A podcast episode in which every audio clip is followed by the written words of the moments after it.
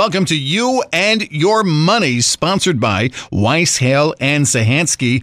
Uh, joining us today, Lawrence Hale, Principal Managing Partner and Chief Investment Officer at Weiss, Hale, and Zahansky Strategic Wealth Advisors. Welcome back. Lawrence, good morning to you.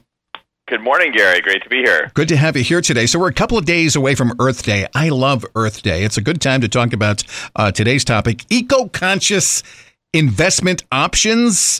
That sounds interesting. But before we get to that, give us a market recap, Lawrence. What's happening? Well, there's a lot, obviously, of headline news uh, with, with what's going on in Ukraine and, and looking at the increase in interest rates over the last six months or so. Um, and, you know, one of the things that's on the, the minds, particularly of business owners, is, is the higher rate of inflation, which is actually becoming a more prevalent concern for them uh, than the tight labor market. So definitely some uh, some challenges out there in the environment, but but we're optimistic in terms of our outlook. Markets have been off to a, a bit of a choppy year, with the S and P 500 index down about six percent year to date through yesterday. Uh, international markets, the MSCI EAFE average down just under 10% year to date, uh, and the Bloomberg U.S. Aggregate Bond Index, which is a broad based bond index uh, of U.S. bonds, treasuries, so forth, uh, they're actually down around nine and a quarter percent. So it's really been a difficult year uh, for just about any kind of investment. And uh, you know, markets hate uncertainty, and there seems to be a fair amount of that. But uh, fundamentally, things actually look pretty reasonable. All right, fair enough. So let's get to it today. Uh, we're talking about investments for those, uh, or options, I should say, for those who want to invest in environmentally responsible companies. Is this a thing? People are doing this? Absolutely. Uh, and there's actually two commonly used values values based standards uh, that can be used to invest in socially responsible companies, uh, which means they adhere to certain socially responsible values. And that includes things like environmental responsibility, but also socially conscious issues. So if you feel strongly about any of these issues, one way you can make an impact is through your investment choices. All right. So tell us about more about the standards. What do they entail? How can people use them to invest and that kind of thing? So the the two main standards are something called socially responsible investing or SRI and environmental, social and governance or ESG investing. So both offer a framework to invest in companies that are eco-friendly or adhere to other types of socially conscious values and responsibilities, but they do vary in subtle ways. All right, so let's drill down. SRI first. Tell me more about it. So SRI is known as a values-based investing, sustainable investing, or ethical investing.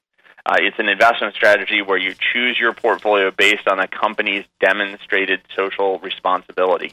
The exact definition of SRI can vary from individual to individual because everyone has a slightly different definition of values based investing. For example, one investor might be focused on investing in minority owned businesses or businesses that are actively working to reduce their carbon footprint, while other investors are more focused on investing in companies that value their employees and support human rights and fair labor practices. All right. What about ESG investing? So, like ES, uh, excuse me, like SRI, ESG investing allows you to build a more ethical portfolio. But unlike SRI, ESG is limited to environmental, social, and governance guidelines, thus the acronyms ESG. These guidelines are clearly outlined for companies to follow, and the selection criteria are directly tied to a company's performance. For example, environmental factors are measured by how well the company conserves resources, Social factors are measured by how the company treats individuals both inside and outside the company, and governance factors are determined by how well the company is run. All right, so it sounds like ESG investing offers a more specific framework for people when they're making their investment choices, right? It does, uh, but on the flip side, SRI offers more flexibility. Uh, ESG is limited because it only includes funds that are screened through the specific criteria in the ESG categories. Uh, but SRI allows you to handpick funds based on your specific preferences. So if the specific issues you care about aren't represented well in the ESG investment funds, you'd be better served by using the SRI framework. All right. So ESG, SRI, uh, we know uh, what it means now. So how do you go about using it to make those investments? So you can do it yourself by researching companies or using if you're using a brokerage, a search tool that, that screens for SRI or ESG oriented companies. You can also choose from pre made socially conscious mutual funds or exchange traded funds. But either way, it's important to work with a financial advisor to ensure that the investment also fits within your overall financial strategy so you don't take on too much risk or overly limit your potential earnings. And we work with our clients to build a financial strategy that's designed to help them meet all their goals that are important to them, whether they be financial goals, personal goals, eh, but also ethical preferences. That's part of our plan well, invest well, live well process, and ESG or SRI investing is a great way to invest in a future that, where you can live well and help others live well too. Yeah, that's good stuff. That's uh, really good information, especially as we head into Earth Day. I love Earth Day, by the way. Don't you love Earth Day? It's fantastic. Yeah, April 22nd. It's on Friday. Great time to think about how you might help save the planet while also saving for retirement, right? You can do both. You can do both. You know, how serendipitous, too, that we're talking about this today. Every morning I do uh, Today in History. And uh, on this date, April 20th, 2010, an explosion on the Deepwater Horizon oil platform leased by BP uh, killed 11 workers and caused a blowout that began spewing an estimated 200 million gallons of crude into the Gulf of Mexico. We all remember that. That was on oh, April yeah. 20th, uh, 2010. So there's a, uh, again, you know, uh, I bet you a lot of people uh, fled probably a lot of people fled that company when that happened, right? It, it, it their stock dropped, and it, it, definitely, you know, those kinds of environmental issues are huge, and and oftentimes how companies respond to you know terrible accidents. Yeah um, you know, can say a lot about about how they run their business. Absolutely. Hey, always good information. Weiss, Hale, and Zahansky, Strategic Wealth Advisors, principals, managing partners James A. Zahansky and Lawrence Hale, along with Senior Vice President uh, Financial Advisor Lizel Cording, offer securities and advisory services through Commonwealth Financial Network, member FINRA SIPC, a registered investment advisors. Fixed insurance products and services offered through CES Insurance Agency.